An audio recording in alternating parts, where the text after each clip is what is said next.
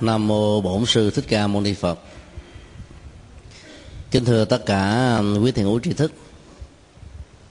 Hôm nay chúng ta sẽ nghiên cứu à, bài kinh à, 125 với à, chủ đề chính là um, kinh nghiệm đắc định. Bài kinh này hướng dẫn những bước trình tự mà một hành giả muốn đi sâu vào đời sống thiền định á, để à, làm giàu cái cõi tâm linh và để giúp cho mình có được cái à, an vui hạnh phúc. Trước những à, biến cố ở trong cuộc đời đó thì việc thiết lập tâm định tĩnh là một nhu cầu không thể thiếu. Bài kinh này là một cái cuộc đối thoại diễn ra giữa vương tử Jayasena và một ờ, chú sa di, tên là Achiravata về nội dung như vừa nêu. Cái cuộc đối thoại của họ rất là ngắn, bởi vì ờ, nó phát xuất từ hai cái điểm ờ, không có sự thống nhất chung. Người đặt câu hỏi là vương tử Jayasena đó, thì mong mỏi với một kỳ vọng lớn rằng chú sa di mà mình hỏi nó sẽ có đủ năng lực để giải quyết các thắc mắc mà ông nêu ra. Trong khi đó, bản thân của chú sa di này đó thì không có được cái sự tự tin và từ chối nhiều lần, tới độ khi không còn cách nào để đào tẩu khỏi cái hoàn cảnh bị hỏi, thì chú sa di này đã đưa ra một điều kiện là tôi chỉ trả lời, nếu không hài lòng thì ông đừng có tiếp tục hỏi thêm. Điểm không duy nhất đó đã làm cho cả hai bên bị hoài nghi.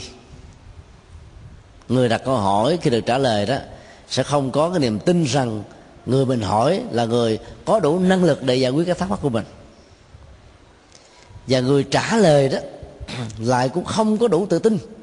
Mặc dù à, ông trích dẫn rằng những điều tôi sẽ chia sẻ ra đây là những điều tôi nghe được học được từ đức phật. Câu hỏi vương tử um, uh, Chaya Sena đặt ra là làm thế nào để được đắc định? Và vị sa di này đã trả lời là nỗ lực sống không phóng vật tinh cần với tâm nhiệt quyết ở mức độ cao nhất thì người thực tập dần già sẽ đắc được định và trở thành là một con người thông dong tự tại ở đời. Dương tử ờ, Chaya Sena trả lời rằng là tôi không tin có được những con người như thế đắc được các loại định như thế bằng sự thực tập như thế. Vì điểm giao ước mà họ đặt ra với nhau là nếu không hài lòng thì đừng đặt thêm câu hỏi thêm cho nên dương tự đó đã quảnh mặt bỏ đi. Và cuộc đối thoại của họ được xem là kết thúc. Dương tử đặt câu hỏi, đi với một thái độ không hài lòng. Người trả lời đó, bị người đặt câu hỏi bỏ đi cũng có cảm giác không hài lòng. Chú sa di này đã đến với đức phật và tường trình lại sự việc đã diễn ra. Và đức phật đã nhận xét ngắn như thế này. Việc vương tử Chayasena không hay là và bỏ đi là chuyện rất tất yếu. Với hai lý do. Thứ nhất, vương tử Chayasena là người đang sống trong thế giới của dục lạc, tức là các à, hạnh phúc do các giác quan mang lại. Mắt thấy, tai nghe, mũi ngửi à, thân xúc chạm lưỡi nếm và ý thức hình dung, tưởng tượng, vân vân một người đang sống ở trong vòng kiềm tỏa của các thế giới hạnh phúc của giác quan, thì khó có thể tin được rằng trong đời này có rất nhiều người từ bỏ được nó, sống không bị nô lệ vào nó và tìm cái mức à, xa lánh chúng ở một phương pháp thực tập để đạt được cái an vui hạnh phúc ở trên cõi đời. Lý do thứ hai là cái tâm hoài nghi đã làm cho người ta đã đóng bít cửa ngõ tiếp cận với những câu trả lời được xem là đúng, mặc dầu nó có thể rất là ngắn gọn. Bây giờ ta thử à, phân tích cái tình tiết diễn ra như là cái điểm à, đối thoại không ăn khớp với nhau trong câu chuyện vừa nêu. Phát xuất từ một cái tâm niệm nghĩ rằng là tất cả những người tu theo sự hướng dẫn của đạo Phật đều có cái khả năng giải quyết các bế tắc về phương diện nhận thức, về cảm xúc và về à, tất cả những thứ diễn ra trong cuộc đời. Cho nên uh, vị vương tử này đã đặt ra một kỳ vọng rất lớn. Nhưng không ngờ cái người mà ông tiếp xúc chỉ là một chú sa di tức là mới xuất gia vài ba tháng hoặc là một vài năm trở lại thôi. Thì dĩ nhiên là cái câu uh, trả lời đó nó khó có thể làm thỏa mãn được cái người đặt ra câu hỏi. Mà trong bài kinh 126 tuần trước đã học đó thì à, ông này đó là một người à, rất thích tầm cầu về tri thức. Trên nền tảng là thỏa mãn các cái à, thắc mắc, được phân tích dưới góc độ logic và triết lý.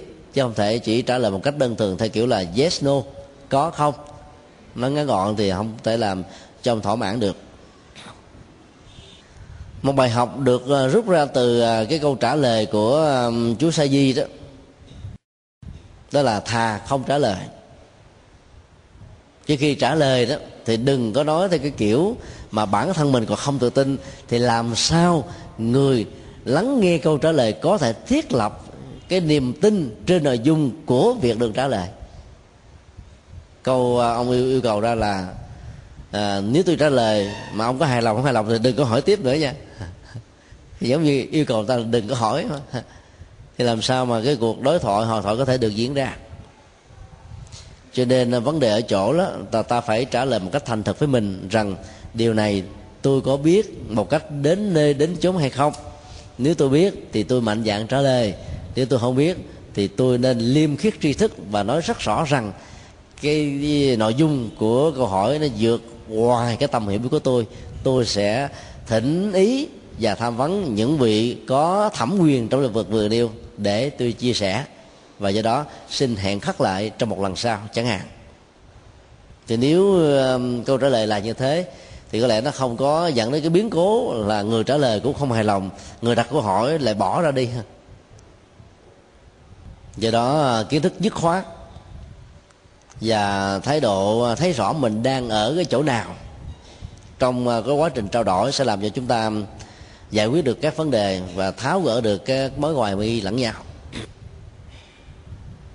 bài học thứ hai ta rút ra được gián tiếp rằng là quần chúng có một cái kỳ vọng rất lớn ở các tu sĩ đang sống và hành trì sự, sự hướng dẫn tâm linh của Đức Phật.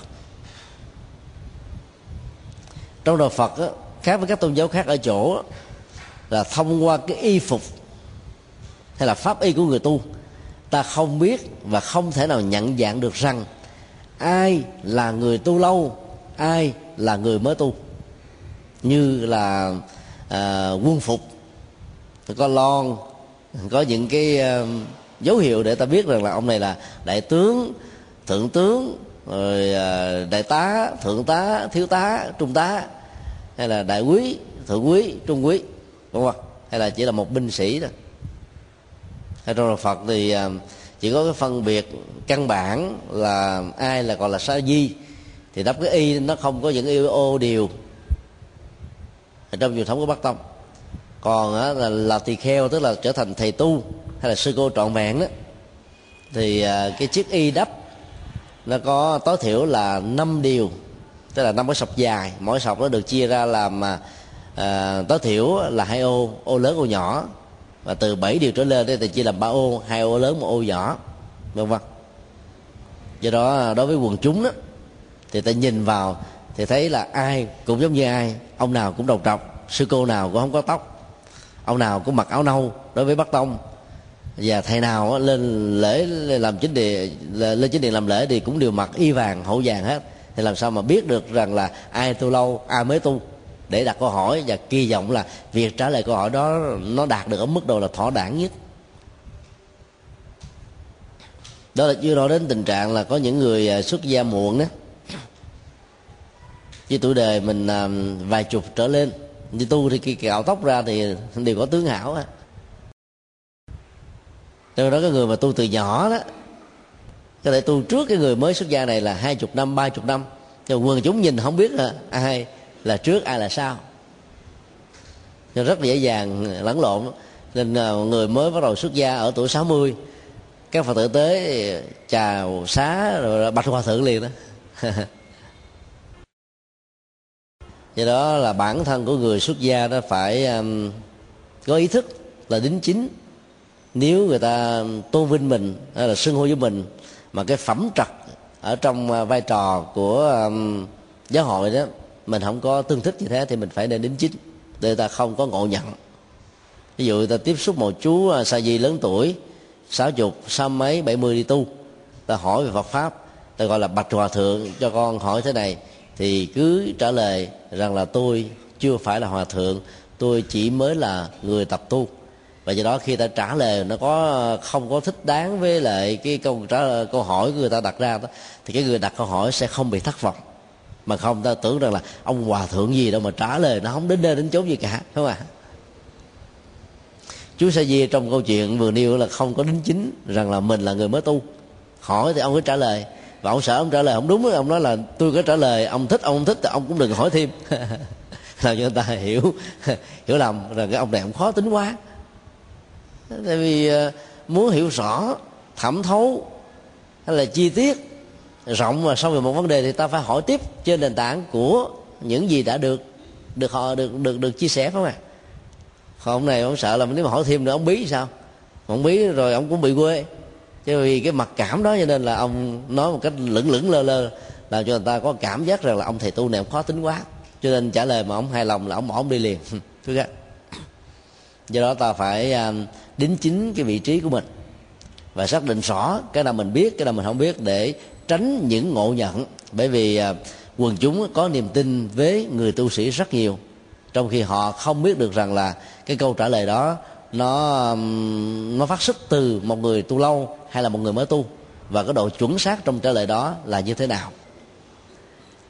Điều thứ ba, khi thấy rõ là người tại gia có một kỳ vọng lớn đối với người xuất gia đó, thì tất cả những người xuất gia đều phải tự trao trách nhiệm cho mình là học Phật pháp đến nơi đến chốn ta không thể lý lý luận rằng là tôi đi tu, tôi bỏ hết mọi thứ và tôi không cần học nữa. Mỗi ngày tôi chỉ cần tụng mấy thời kinh, lên trên điện phật, gặp phật là ngồi thiền. Hay là niệm phật như thế là đủ rồi. Tại vì mỗi một lời phát ngôn sai của người tu đó, nó có thể có những cái hậu quả rất nghiêm trọng đối với đề đề sống của quần chúng nói chung. Ta có thể được quyền nói không hay. Tại vì không có năng khiếu, thuyết giảng, nhưng người ta không được quyền nói sai. Vì như thế là thiếu trách nhiệm và tất cả những trình bày gì mà nói đúng với Phật pháp đều có thể được gọi là nói hay, ít nhất là về phương diện nội dung. Còn hay về phương thức diễn đạt, ngữ điệu, phong thái thì nó thuộc về năng khiếu à hoặc nó được đào luyện một cách có nghệ thuật. Một vị pháp sư hay một người tu sĩ thì không cần nhất thiết phải đạt được cái trình độ như thế này. Nhưng cái quan trọng không thể thiếu là không được quyền nói sai.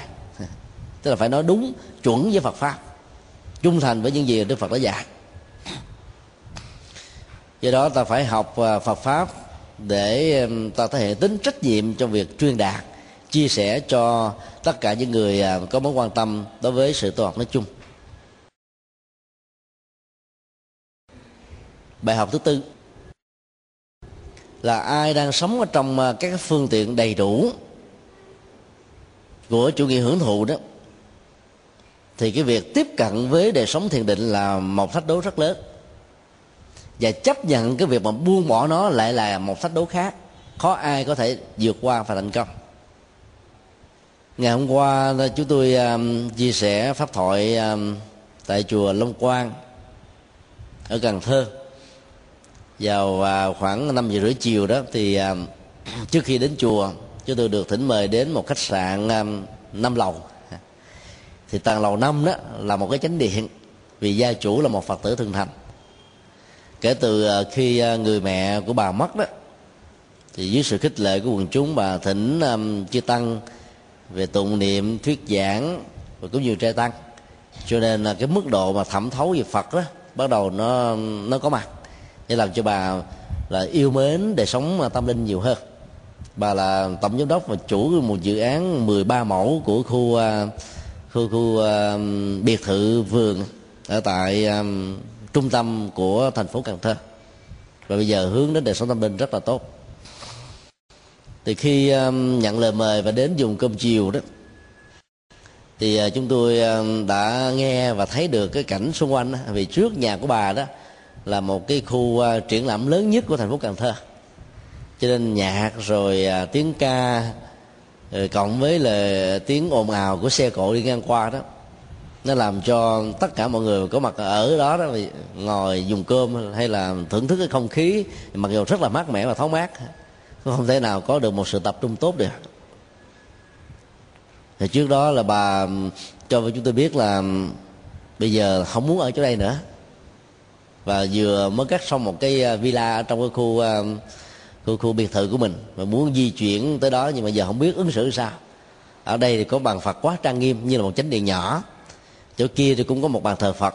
Như vậy là ở chỗ nào? Và bà nói thêm là mỗi khi đến chùa tham dự các khóa lễ đó thì lòng cảm thấy nó được bình an hơn. Thì nhân đó chúng tôi mới chia sẻ ngắn như thế này. Việc tập trung để đạt được cái mức độ để đi vào định á, tại cái khu khách sạn mà năm lầu là rất khó. Bởi vì cái môi trường và điều kiện xung quanh đó, nó đang bị thách đố bởi tiếng ồn. Mà trong kinh điển nhà Phật á, có một cái câu bất hủ như là trong kinh tạng Bali tiếng ồn là cây gai của địch. Nếu ta ngồi mà không gian xung quanh lúc nào cũng có tiếng ồn không tiếng ồn của con người thì tiếng ồn của xe cộ không tiếng ồn của xe cộ thì tiếng ồn của chó sủa hay là tiếng ồn của um, những cái âm vang ở đâu đó nó vọng lại. Thì um, ý thức của chúng ta dễ dàng bị tác động một cách trực tiếp thông qua cái lỗ tai. Vậy do đó, việc uh, là à, thực tập thiền chỉ thì dừng hết tất cả những gì liên hệ đến là khoa lạc giác quan, tương đối là khó. Điều thứ hai, cái chánh niệm đó nó nằm ở trên khách sạn, và nó là tầng cuối cùng của khách sạn mà tiêu chuẩn của nó nó cũng gần à, được như hai sao. Thì cái không gian của một cái khách sạn mặc dầu nhà của bà nằm ngay tại đây luôn. Nên nó liên hệ đến khách khứa, giao dịch sinh hoạt của du khách. Cho nên việc tập trung để mà mình đạt được cái mức độ định tĩnh thì khó có thể được thực hiện như khi là ta đang có mặt tham dự một khóa lễ, một khóa tu trong một ngôi chùa. Ngôi chùa Long Quang mà tối hôm qua chúng tôi thuyết giảng đó thì cái đường à, từ đường cái đi vào đó, nó rất là nhỏ, nó chỉ có khoảng chừng à, một thước rưỡi thôi, tôi đi xe đa thôi. Ấy thế mà cái không gian đó là gần một mẫu, và nó có tuổi thọ trên 100 năm. Và số lượng người đến dự thì à, khoảng bốn năm trăm người. Trong đó những ngôi chùa lớn được xem là chùa chính ở tại Cần Thơ như là chùa Phật học đấy, hay là chùa Giảng Đức đấy, lại có số lượng người nó không nhiều như thế được như vậy cái khuynh hướng của quần chúng người ta đều thích tới những cái nơi yên tĩnh. Vì có mặt ở trong một không gian yên tĩnh đó, thì đời sống nội tâm nó sẽ được sâu lắng hơn. Là ta ở cái chỗ nó quá nhộn nhịp. Thì rất là khó có thể làm chủ được cái à, nhận thức của bản thân mình. Cho nên là có mặt ở trong một ngôi chùa thì ta dễ dàng à, đạt được cái mức độ thiền định hơn là ta đang thực tập ở tại nhà. Khi mà cái đời sống và sinh hoạt á, trộn rộn trong gia đình của mình á, nó gần như là không có lúc nào yên nghỉ cả. Và do đó cái việc mà bà di chuyển từ một cái khách sạn vào trong một cái khu biệt thự đó cái không gian yên ả không có tiếng ồn mặt trước là tiếp xúc với um, với với à, sông à, Cần Thơ mặt sau thì tiếp giáp với con đường lộ à, nội bộ thì có lẽ là cái mức độ mà tập trung đó, nó sẽ đạt được ở à, cái từng thuận lợi cao hơn bên cạnh cái ngôi um, biệt thự của bà dẫn chúng tôi đến đó, thì nó có một cái khu biệt thự khác. Và um, chúng tôi đã đề nghị sang để thăm viếng. Thì bên ngoài cái khu biệt thự này đó nó được cắt đó, như là một cái ngôi chùa. Mái rồi cổng chào rồi màu sắc rồi à, hoa văn họa tiết đó nó như một cái chùa. Cho nên khi nhìn từ xa chúng tôi nói là trong tương lai thì chỗ này trước sau gì cũng là một ngôi chùa thôi và khi vào thăm thì quả thực là như vậy. Thì mới thấy là gia chủ của nó là những người đã từng à, xem những băng giảng của chúng tôi và nhiều thầy khác. Và họ nói là nguyện vọng của họ cũng muốn cắt một ngôi chùa nhưng mà theo luật pháp á, hiện hành á, thì phải cắt chùa ở một khu biệt thự như vậy là không cho phép. Và họ gặp rất nhiều khó khăn để cắt theo cái cấu trúc của một ngôi chùa. Nhưng mà phải à, ghi cái tựa đề bên ngoài đó. Đó là cái phủ cái đường thờ họ tộc thôi cho nên là sau nhiều lần làm làm việc với lại chính quyền địa phương đó thì người ta cũng đã à, bỏ qua. Và bà là chủ của tổng công trình cho nên là bà cũng bị công an nhắc nhở rất là nhiều. Tại sao? Cho phép cái người mua nhà ở đây cắt một ngôi chùa mà theo luật và pháp lệnh tôn giáo hiện hành thì không được cắt. Ờ, tới đây thì à, chúng tôi đã đề nghị gia chủ của đó đặt ừ, ông có cất hai cái khu vực nhà. Rồi cái không gian đó là một à, một ngàn mét vuông. Phía trước thì ông đặt là thượng đường phía sau ông gọi là hạ đường. Tôi đề nghị phía trước là ông đặt thành là kỳ viên đường. Phía sau gọi là trúc lâm đường. Vì ông rất là thích trúc. Và khi đề nghị vậy ông rất là thích. Quan hệ ông sẽ làm ở trong à, tương lai. Khi mà toàn bộ cái phần mà à, kiến trúc và gỗ theo công kích à, công thức của triều đình quế đó được thực hiện xong đó, thì à, tên của nó sẽ được à, lập lên trên bản đàng hoàng. Vợ chồng họ thì có một cái căn nhà ở ngoài à, trung tâm à, của à, cần thơ mặc dù gọi là trung tâm nhưng cách cái khu biệt thự này cũng khoảng chừng à, à, ba bốn cây số là cùng thôi. Và họ thường xuyên à, lui tế để đàm đạo với các bạn đạo của mình. Vào những cái ngày à, rằm rồi mùng 1, 14, 30 nói chung.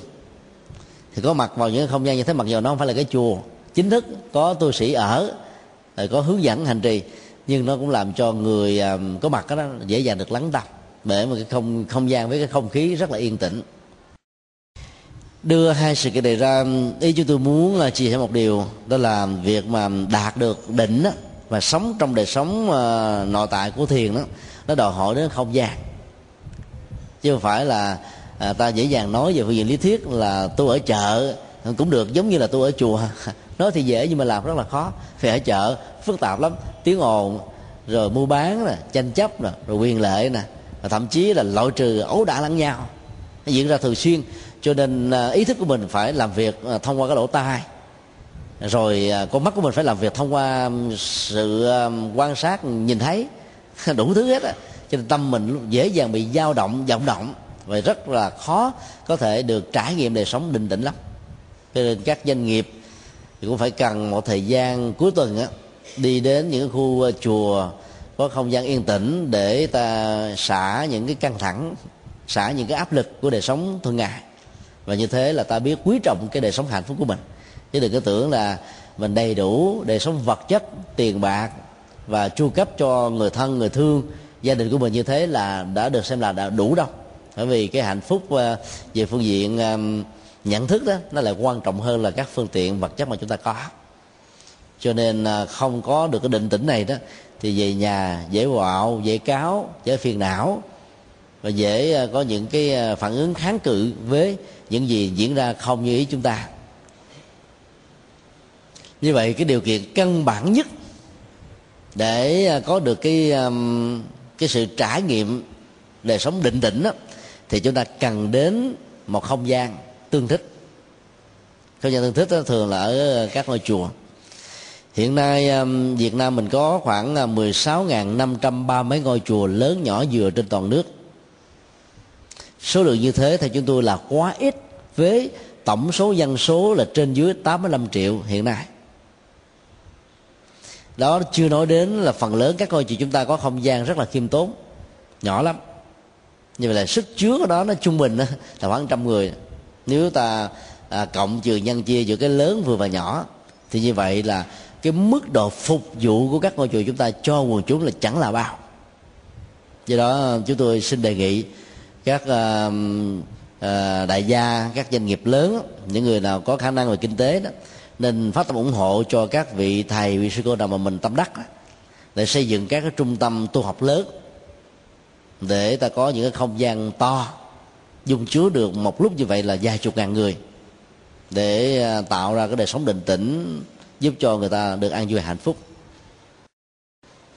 rất nhiều người à, cực đoan à, phê bình chỉ trích việc mà xây chùa to phật lớn là chấp vào tướng là chưa hiểu được à, trí tuệ bát nhã của kinh kim cương. Nói như thế là hơi hơi hơi thái quá. Xây dựng chùa to phật lớn không có gì là sai với tâm chỉ của đạo phật. Nếu ta đến um, uh, tịnh xá kỳ viên đó, nơi đức phật được cư sĩ cấp cô độc hiến cúng và Đức Phật đã ở tại đây 24 mùa an cư kiết hạ tức là suốt 24 năm liền. Thì ta thấy đó là không gian rất là to. Còn ai đã có mặt ở tại trúc lâm um, tinh xá, gần à, núi linh thú đó, thì à, cái không gian này nó cũng cả mấy chục mẫu á. Nó cũng gần cả trăm mẫu á. Thế ngày xưa đức phật cũng đã ở trong những cái không gian to, lớn, chứ đâu phải là ở những cái nơi mà bé nhỏ như việt nam hiện nay đâu. Cái không gian nó hỗ trợ cho đời sống tâm linh rất là nhiều. Và nếu ai đã từng đi tham quan um, thái lan đến ờ, cái khu um, Dhammakaya tức là chùa pháp thân đó thì diện tích của nó là trên 100 mẫu. Cái giảng đường mà họ sẽ chuẩn bị khánh thành trong vòng một năm tới đó có sức chứa là một triệu chỗ ngồi được xây dựng như là một cái ờ, sân vận động to vậy đó. Thành khi nó xong rồi nó lớn hơn gấp nhiều chục lần so với các sân vận động nổi tiếng trên thế giới và vào tham quan cái khu thiền đường à, tại cái ngôi chùa này đó, thì có sức chứa của đó là 500 500 ờ, ờ, ngàn chỗ ngồi. Quý vị thấy có khủng khiếp không? Thì những cái ngôi chùa ở Việt Nam mà được coi chùa to như là thường chiếu thì cũng mới có vài chục mẫu. Đại tông lâm mới gần trăm mẫu mà bị ờ, người ta lấn chiếm hết bốn chục mẫu rồi. Còn cái chánh điện lớn nhất ở Việt Nam mình đó là chùa đại tông lâm đó thì cũng mới có à, chưa được hai ngàn mét vuông. Cái không gian lớn như là đại nam quốc tự thì cái điện thờ nó chỉ mới có hai ngàn năm trăm mét vuông à. Còn chùa bái đính á, thì cái diện tích luôn bên trong sử dụng mà bên ngoài hành lang là mới có ba ngàn mét vuông thôi. Và chúng ta rất là là tâm đắc tự hào với những cái thành quả to lớn như thế. Đó là chưa nói là ta có hàng ngàn các ngôi chùa và cái không gian của nó nó cũng giống như một ngôi nhà thôi. Thì cái sức chứa và cái phương tiện phục vụ nó cho quần chúng là bao. Dẫn khách ngoại quốc đến Việt Nam, nhất là ở Hà Nội, mà ai cũng biết cái danh thơm tiếng tốt của chùa một cột.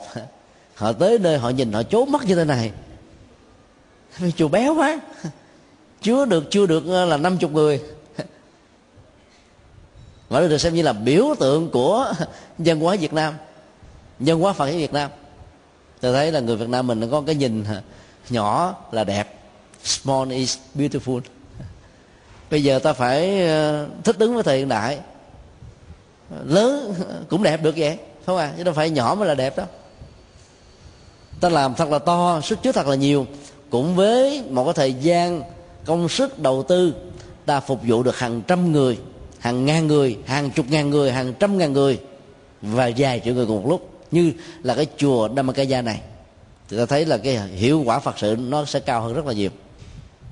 Ở trong khuôn viên của Dhammakaya không thì chúng ta đã thấy là có khoảng là tám ngàn cái cái đây, cái cái tivi đó, để cho mỗi người đều có thể nhìn ở cái chỗ mà mình đang ngồi, để nhìn thấy cái sinh hoạt đang được diễn ra cho những cái ngày lễ hội lớn. Còn cái nhà vệ sinh không, là gần chín ngàn cái nhà vệ sinh này thì nó mới phục vụ được những ngày lễ lớn. Vào tháng tháng tháng tư đó, hàng năm thì họ có lễ lớn. Khoảng là ba, bốn triệu người cùng tham dự. Mà nếu mà ta làm cho chùa nhỏ nhỏ như là Việt Nam, chắc chắn là ta không phục vụ được rồi. Ai dám nói rằng là những ngôi chùa lớn đông như thế là bị ồn ào là không có thể được định tĩnh. Có mặt tại đây thì quý vị sẽ ngạc nhiên đến độ, gọi là khâm phục chưa từng thấy là những cái sinh hoạt trong những cái ngày lễ hội có mấy triệu người đó không cần dùng đến micro. Điều phối như ở tại Việt Nam yêu cầu Phật tử tới đây Phật tử tới kia mà nó im phân phất tất cả đều được ờ, quy định bằng ờ, những cái đường gạch trắng theo hình caro. Thì tất cả mọi người phải ngồi vào trong đúng cái vị trí đó. Không ai nói với ai một lời nào, nó im phân phát à. Vấn đề ở chỗ là ta tổ chức như thế nào thôi chứ không gian to, số người lựa, số lượng người lớn như thế mà vẫn không làm náo loạn cửa thiền môn. Mức độ định tĩnh của các hành giả là các du khách có mặt tại đây, nó vẫn đạt được như thường. Và vào đó, người ta được hướng dẫn là phải giữ yên lặng một cách tuyệt đối trong suốt cái quá trình tham quan. Và tất cả mọi người có ý thức đều phải tuân thủ thôi. Cái quy định thì người ta phải làm theo cho nên vấn đề tổ chức đó, nó đóng vai trò rất quan trọng cho sự thành công để giúp cho người thực tập và người có mặt đó dễ dàng được đạt được cái sự an tâm ở mức độ lớn. Vì không gian là một phương tiện không thể thiếu. Sau khi à, trình bày một cách à, ngắn gọn với lại nhận xét, đức phật đã đưa ra bốn à, đưa ra hai ảnh dụ để giải thích lý do tại sao mà vương tử Chaya Sena đã không đồng tình rằng là có rất nhiều hành giả dầu mới đi tu thôi, đã đạt được cái trình độ định tĩnh do vì đã thực tập với sự hướng dẫn có kinh nghiệm của những bậc thầy đi trước và không gian rất là thuận lợi. Đức Phật đưa ra ảnh dụ thứ nhất như sau. Cũng giống như là một người đang có mặt ở trên một đỉnh núi cao, sau ờ, khi nỗ lực leo lên trên đó, rồi khi trở về lại cái mặt bằng, mô tả những cảnh đẹp và cái tầm nhìn bao quát khi mình có mặt ở trên đỉnh núi này cho những người chưa từng lên trên đỉnh núi thì hẳn rằng là có rất nhiều người sẽ không tin. Và từ việc không tin người ta sẽ có thể đưa ra ba cái phản ứng. Thứ nhất cho rằng là người đang tuyên truyền và kể lại những cái đẹp cái hay ở trên đỉnh núi với những sự yên tĩnh cao nhất của đó đó là kẻ nói dối kẻ bơm phòng kẻ nó khoác, kẻ nó rỗng thôi. Chứ thực ra những cái đó đều không có phở thứ hai là có thái độ chê cười thậm chí là phỉ bán rằng cái người này là cái người là không nên ờ, không nên tịch và thứ ba đó là xa lánh cái người đã tuyên bố những sự tuyệt vời do mình đã đích thân trải nghiệm và kinh nghiệm qua. Tức là ba cái phản ứng dẫn đến cái sự bất uh, bất lệ cho người hoài nghi chỉ vì một lý do rất đơn giản là họ chưa từng kinh nghiệm trải qua một sự kiện nào đó. Ở đây chúng ta thấy lời um, nhận xét ở trong ảnh dụ của đức phật đó, cho chúng ta những bài học như sau. Trước nhất là những gì chúng ta chưa trải qua là chúng ta thường thường có khuynh hướng là hoài nghi. Hoài nghi để dẫn đến cái sự tìm hiểu và khám phá là một nhu cầu dẫn đến phát minh. Nhưng hoài nghi và xem nó như là một cái ờ, thước đo của chân lý và không thể nào chấp nhận những cái chúng ta chưa từng biết thì nó là một cái khoa học mê tín. Rất nhiều người đứng trên lập trường khoa học cho rằng là cái gì thấy được, cảm nhận được, suy luận được, có góc độ khoa học và có góc độ logic thì tôi mới tin. Còn những gì không thấy được, không nghe được, không suy luận được, không kiểm chứng được thì tôi không tin. Nó như thế là đã rơi vào sự mê tín khoa học như là thước đo chân lý ở mức độ cao nhất. Ta phải hiểu khoa học không phải là thước đo của chân lý. Khoa học chỉ là cái cách thức để ta tiếp cận được chân lý một cách là an toàn nhất thôi chứ không phải là con đường duy nhất. Thứ hai chân lý của khoa học đó, nó có thể bị thay đổi khi mà các phát minh mới được ra đời. như vậy những cái công bố về khoa học trước đây đó nó tiếp tục trở thành là các giả thuyết các định đề chứ không phải là chân lý trong nội tâm của nó. Và giờ này khi so sánh đạo phật với khoa học sẽ là một sự sai lầm nếu ta cho rằng là đạo phật là toàn thể khoa học. Và chứng minh cho mọi người thấy là đạo phật chính là khoa học hay là khoa học chính là đạo phật. Phương diện khoa học chỉ là một cái phương diện cần thiết để đạo phật à, thuyết minh lý giải và thuyết phục được những người chưa có niềm tin với phật giáo mà kiến thức về khoa học của họ được xem như một thước đo chân lý. Ngoài khoa học ra đạo phật còn có ờ, tâm học còn có tâm linh còn có chứng đắc còn có giải thoát mà trong khoa học không có được. Cho nên ờ, ta không ờ, nên đánh đồng đạo phật là bằng một trăm phần trăm với khoa học hoặc ngược lại khoa học bằng một trăm phần trăm với với đạo phật. Cho sử dụng khoa học như một công cụ á, thì ta không bị rơi vào cái tình trạng là mê tín khoa học. Để chúng ta có thể tiếp tục khám phá, tìm kiếm những cái mà chúng ta chưa từng trải nghiệm qua, mà trên thực tế là nó có như là một hiện thực. Bài học kế tiếp, cho là rút được là tất cả những cái mà chúng ta không thấy đó trở thành một cái trở ngại đó. Không phải rằng là nó không có giá trị chân lý ở trong tự thân của nó, mà bởi vì do chúng ta chưa hội đủ các điều kiện để mà thấy, dẫn đến tình trạng tin như uh, trong dân gian người ta thường nói cái câu là thấy là tin. Seeing is believing. Cái gì mà không thấy là không tin. Như vậy cái thước đo chân lý đây là thấy. Chẳng lẽ nếu ta tin đó như là một chân lý thì những người mù đều là những người không tin vì họ có thấy đâu. Ở trên nghe người ta mô tả chân lý bằng cái lỗ tai thôi. Mà chân lý đó vẫn có thể là khả tin đàng hoàng chứ phải không ạ?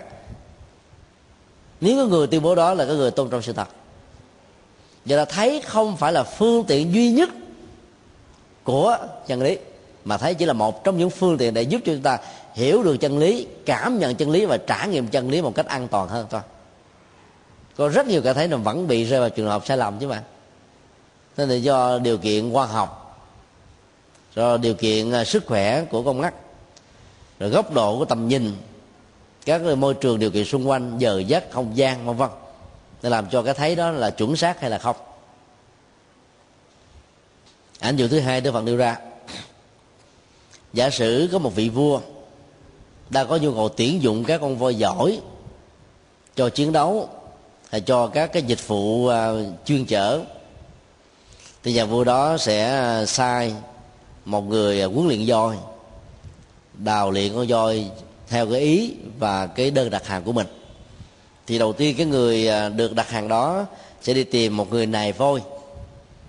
Bằng cách là cho người nài voi này cỡ một con voi chúa vào ở trong rừng sâu để tìm kiếm những con voi ương ngạnh khuất phục chúng để biến chúng trở thành một công cụ cho những cái việc tốt. Thì dĩ nhiên là các cái con voi à, ương ngạnh ở trong rừng đó nó dữ lắm. Ví dụ như là ở vùng à, à, tánh linh của phan thiết trong mấy năm vừa qua đó, thì có voi rừng rất là dữ, nó đã dẫm đạp, rồi hủy hoại nhà cửa, thậm chí là giết người chết, nhưng mà người không được phản ứng, giết hại là chúng. Nếu ai làm như thế là có thể bị ở tù. Bên luật bảo vệ các loài voi ở tại Việt Nam hiện nay là vậy. Thì cái người mà cởi voi chúa đó sẽ phải phải sử dụng cái cái quyền quy của con voi chúa này. Mà các con voi khác nó phải sợ. Và khi nó sợ là nó dễ dàng nó bị khiếp phục. Thì khiếp phục rồi đó thì cái người này voi sẽ có thể huấn luyện nó theo cái dụng ý và bài bản à, để làm cho con voi này trở thành một con voi là biết tuân phục theo các cái mệnh lệnh cách của con người. Thì các mệnh lệnh cách đó được nêu ra trong bản kinh này như sau. Thứ nhất là người này voi và huấn luyện voi phải làm sao cho con voi nó bỏ được cái tánh quan giả khi nó còn sống ở trong rừng. Tức là nó muốn làm gì đó thì nó làm. Bây giờ thì nó phải theo hiệu lệnh mà hiệu lệnh đó nó có ờ, cái mã số ngôn ngữ. Ví dụ như là đánh nó về phía bên tay trái, vào à, cái bụng, thì nó phải hiểu là cái lệnh gì. Đạp nó ở cái chân thì nó phải hiểu là làm cái gì. Khỏ nó vào trong cái đầu, hay là khiêu nó vào trong cái mũi, cái lỗ tai thì nó phải hiểu là cái gì. Như vậy mỗi một động tác đó được hiểu tương đương như là một cái câu mệnh lệnh cách và huấn luyện như thế trong một thời gian ngắn để cho chúng bỏ đi cái tính quan giả muốn làm gì thì làm. Vì làm như thế thì chúng sẽ không thể thế nào thuyết phục được cái người đang huấn luyện nó điều thứ hai, để hỗ trợ nó một cách lâu dài, người huấn luyện voi giỏi phải làm cho con voi không còn có cơ hội để nhớ và tiếc nuối về rừng xanh mà chúng ta đang ở, đã ở, như là một loài thú đi qua và phải làm cho chúng làm quen với cái môi trường mới. Ví dụ trên một cái ờ, cái cái cái cái, cái, cái nơi mà hát xiệt chẳng hạn hay là cái nơi mà nuôi dưỡng nó ở trong triều đình vân vân thì nó phải buộc làm quen. Và khi làm quen đó nó mới nghe theo cái hiệu lệnh của cái người huấn luyện một cách có nghệ thuật. Thứ ba người huấn luyện voi sẽ bắt đầu ờ, huấn luyện các cái động tác. Ví dụ là yêu cầu con voi dùng cái vòi của nó nhặt cái gì mà chủ nó đang cần bỏ xuống ở một nơi nào mà chủ nó muốn dùng ý đến.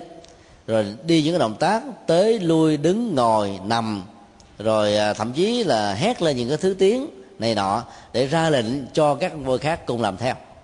Thì việc mà huấn luyện voi trở thành một con, con voi siết như thế không mấy là quá khó khăn đối với những người huấn luyện voi có kinh nghiệm rồi, cái quan trọng nhất và khó nhất là huấn luyện voi làm sao cho nó trở nên là bất động.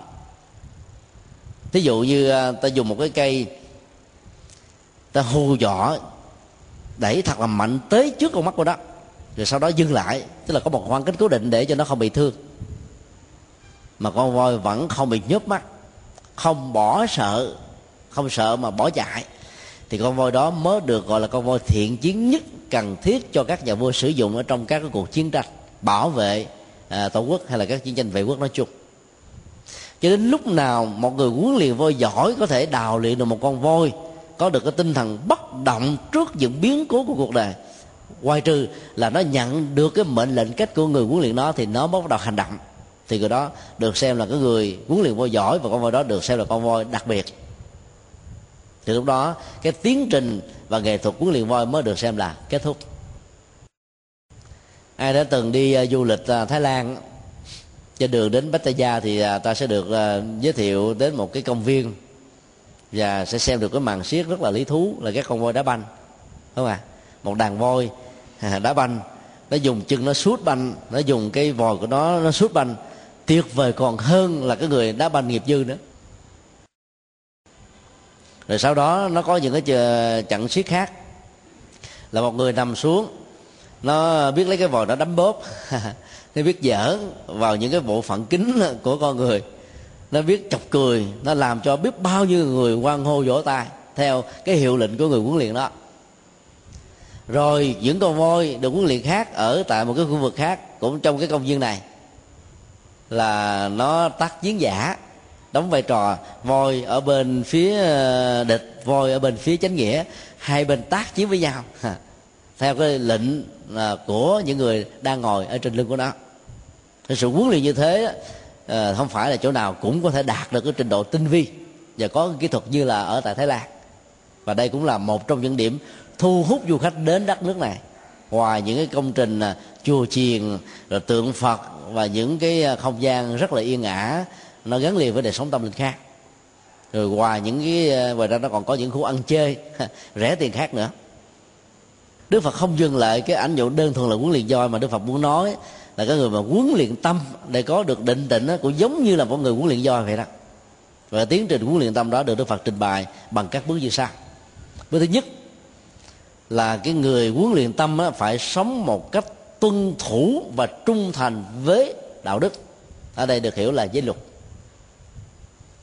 người nào muốn có được định tĩnh mà không giữ giới luật thì không bao giờ định tĩnh được hết á. Bởi vì vi phạm giới luật sẽ làm cho người đó thơm thớp, lo âu, sợ hãi, luật pháp sẽ trừng trị mình. Mọi người sẽ xa lánh mình, phải quyền rủa, chửi bới hoặc là không còn tôn trọng, cung kính mình nữa. Các cái quyền lợi mà trước đây mình đã từng được hưởng, bây giờ mình sẽ có thể bị, gọi là là là là người ta không còn, là như thế nữa. Thì tất cả những nỗi lo sợ như thế sẽ làm cho người đó không thể nào đạt được sự định tĩnh. Cho nên đời sống đạo đức là điều kiện đầu tiên để có được thiền định. Nó cũng giống như con, con voi muốn trở thành voi giỏi đó thì trước nhất là phải cho nó bỏ đi cái tính hoang dã ở trong rừng mà trước đây nó đã từng sống. Nó phải theo những nề nếp thôi của người huấn luyện đó. Điều thứ hai là người định tĩnh cần phải có một cái thái độ dứt khoát là từ bỏ những cái không cần thiết và giữ lại những cái cần thiết cho đời sống tâm linh thì mức độ định tĩnh sẽ được diễn ra một cách rất là nhanh chóng và dễ. Thì đối với người tại gia thì việc mà từ bỏ này hơi khó bởi vì công việc á, là nó sẽ chấp nó công việc. Việc để việc nó làm cho mình bận rộn suốt ngày thôi thì lúc đó cái sự từ bỏ này được hiểu như thế này. Thay vì ta trực tiếp điều hành và tham gia vào công việc thì cái kết quả và sự rủi ro đó, nó, kết quả sẽ được cao và rủi ro sẽ hạn chế ở mức độ tối đa, làm cho mình hài lòng, hạnh phúc nhất. Thì việc giao cho một nhà quản trị giỏi, ví dụ như là quản đốc hay là giám đốc điều hành, thì ta có thể đạt được cái trình độ có thể là 80 thôi, mà ta phải tốn thêm một tiền lương căn bản nào. Thì lúc đó ta không bị dính vào cái chủ nghĩa trách nhiệm của công việc mà đang đang cần. Thì lúc đó ta vẫn có thể đạt được cái sự định tĩnh, nghĩa là buông xả những thứ không cần thiết chứ nếu mà ai có tâm bao đầu mà ôm hết mọi thứ, thì ta không thể làm được nhiều việc cùng một lúc. Được việc này nó sẽ có thể mất việc kia. Như vậy, buông bỏ những thứ không cần, và bao gồm luôn là buông bỏ những thứ xấu, tiêu cực, trái luật pháp, phi đạo đức, là nhu cầu giúp cho chúng ta đạt được đời sống định tĩnh. Chứ ôm và dấn thân làm nhiều thứ quá thì ta không thể nào tập trung được vào những cái chuyện cần thiết và quan trọng hơn để có được ờ, sự an lạc của đời sống nội tâm cũng giống như con voi, nó phải bỏ thói quen sống ở trong à, quan du và nó phải làm quen với đời sống huấn luyện mới. Thứ ba là hành giả phải chú tâm cảnh giác trong các quan nghi tế hạnh, tức là đi, đứng, nằm, ngồi, nói, nín, động, tịnh, thức, ngủ. Từ người hành giả, phật giáo phải thấy rất rõ là tâm của mình nó đang hướng về cái gì, tốt hay là xấu, tiêu cực hay là tích cực chánh niệm hay là tích chánh niệm? Và ta phải hướng nó quay về với thế giới hiện thực chứ không để cho nó mơ mộng chim bao về cái gì thuộc về quá khứ hay là về những điểm chưa diễn ra trong tương lai. Hãy đầu tư một cách chuẩn xác à, có nghệ thuật trên nền tảng của nhân quả trong hiện tại thì tương lai nó chắc chắn sẽ khai hoa về cái trái. Đúng như chúng ta à, đã đầu tư chứ không cần phải mong đợi nhờ có chú tâm cảnh giác trong các quan nghi đó thì à, chúng ta sẽ làm chủ được sáu giác quan. Mắt thấy tai nghe mũi lưỡi à, lưỡi nếm à, xúc chạm về thức à, tưởng tượng nó sẽ làm à, theo cái quỹ đạo và cái mục đích của chúng ta đặt ra chứ không phải là mình chạy theo nó như là một cái nô lệ. Và đây là điều kiện tiên quyết và quan trọng nhất để giúp cho chúng ta thành công trở thành một người định tĩnh. Kế tiếp đức phật khuyên là phải chọn một nơi thanh vắng để huấn luyện đời sống nội tâm của mình. Chứ mà mình mình vào trong chợ mà ngồi thiền thì làm sao ngồi nổi không à? Thì mặc dầu á à, thấy thần thái mình vẫn rất là nhẹ nhàng thư thái nhưng mà đâu có thể tập trung được. Hoặc là hai người ta đang cãi lộn nhau mình ngồi đó mà ngồi mình niệm phật tụng kinh làm sao mà vô? Toàn là nghe tiếng chửi tiếng bế, tiếng la tiếng hét tiếng sân tiếng si tiếng giận dỗi không? Làm sao mà định tĩnh được? Cho nên phải chọn một cái nơi thanh vắng điều, ờ, kiện khác đức phật khuyên là phải bỏ hết tất cả mọi trói buộc. Tức là cái gì mà nó làm cho mình bị dính bị dướng bị chấp thì ta phải buông. Và phải mạnh dạn buông thì mới có thể ờ, đạt được. Kế tiếp là phải có một thái độ chịu đựng về khí hậu nóng và lạnh. Rồi ta cũng phải có một thái độ chịu đựng trước cái ờ, đối à, đói và khác để cho tâm mình nó không bị dao động bởi những cái tác động tiêu cực này thì hành giả mới có thể đạt được trạng thái định tĩnh tốt. Và đức phật à, kết luận rằng là ai đi được các bước trình tự thứ nhất là sống về đời sống đạo đức giới hạnh nghiêm minh từ bỏ những cái à, không đáng không nên rồi giữ cho các căn nó trở nên là an tịnh tốt à, tiết dục ở trong sự tiêu dùng à, chú tâm cảnh giác trong các quay nghi à, thường lưu tới những cái nơi thanh vắng trong những không gian tâm linh rồi từ bỏ mọi sự chói buộc, chịu đựng các cái hoàn cảnh khác nhau. Thì người đó sẽ dễ dàng đạt được cái trạng thái là thiền định, và người đó sẽ được xem là người an vui, hạnh phúc ở trong à, cuộc đời này. Và sau khi à, trình bày vấn tắc như thế thì đức phật đã kết thúc bài kinh. Nói tóm lại à, kinh nghiệm đắc định được nêu ra trong bản kinh này đó, là những điều mà chúng ta cần phải tư duy, tham khảo và thực tập ai giàu tu theo bất kỳ một pháp môn nào, tịnh độ mật tông, pháp hòa tông, tam luận tông, hay là thiền tông của trung hoa thiền công án hay thiền thọ đầu. Mà không để ý về những cái bước thực tập, về định tĩnh được nêu trong bài kinh này thì ta khó được thành công lắm. Ta có thể tạm thời quên đi những cái dao động, nhưng ta không thể nào chuyển hóa được cái sự dao động trong công, căn rễ của nó cho nên à, chuyển hóa phải chuyển hóa ở từ cái gốc rễ cho chúng ta chuyển hóa trên ngọn lá cành do vậy, các ngôi chùa tịnh độ tông vào à, ba 3 tháng ăn cư đó, thì sau thời kinh tối thì có phần ngồi thiền. Ngồi thiền thì à, vắng lặng không còn âm thanh để cho chúng ta quay vào đời sống nội tâm, đạt được trình độ định đó. Chứ nếu không có cái đó đó thì ta khó đạt được cái mức độ tiến sâu, tiến xa trong đời sống tâm linh lắm. Và khi mình truyền đạt lại cái kinh nghiệm này, nó nó đòi hỏi là từ cái sự thực tập hơn là những kiến thức và lý thuyết. Người ta chia sẻ từ à, cái phương pháp thực tập riêng của bản thân mình, thì cái mức độ thẩm thấu và làm cho người ta giao cảm được á, về Phật pháp nó sẽ đạt được ở mức độ cao hơn. Cho nên à, nên tránh cái thái độ giống như vì chú sa di trong câu chuyện này. Trả lời mà không tự tin, và không muốn ai có thể hỏi thêm mình cái gì nữa. Người ta được quyền hỏi cái nào mình không biết, mình nó không biết. Cái nào mình biết là mình chia sẻ, mình biết. Rồi cái biết đó nó có giới hạn không thì ta cứ tự thừa nhận rằng là tôi có kiến thức trình độ chừng đó thôi. Chứ đừng có kiểu tỏ vẻ, thể hiện rằng là mình là biết hết rồi, mà trên thực tế thì câu trả lời nó còn có nhiều giới hạn. Thì làm cho người ta hiểu lầm, hiểu sai đạo phật thì không nên. Đó là toàn bộ nội dung ờ, của bài kinh ờ, 100 thứ 25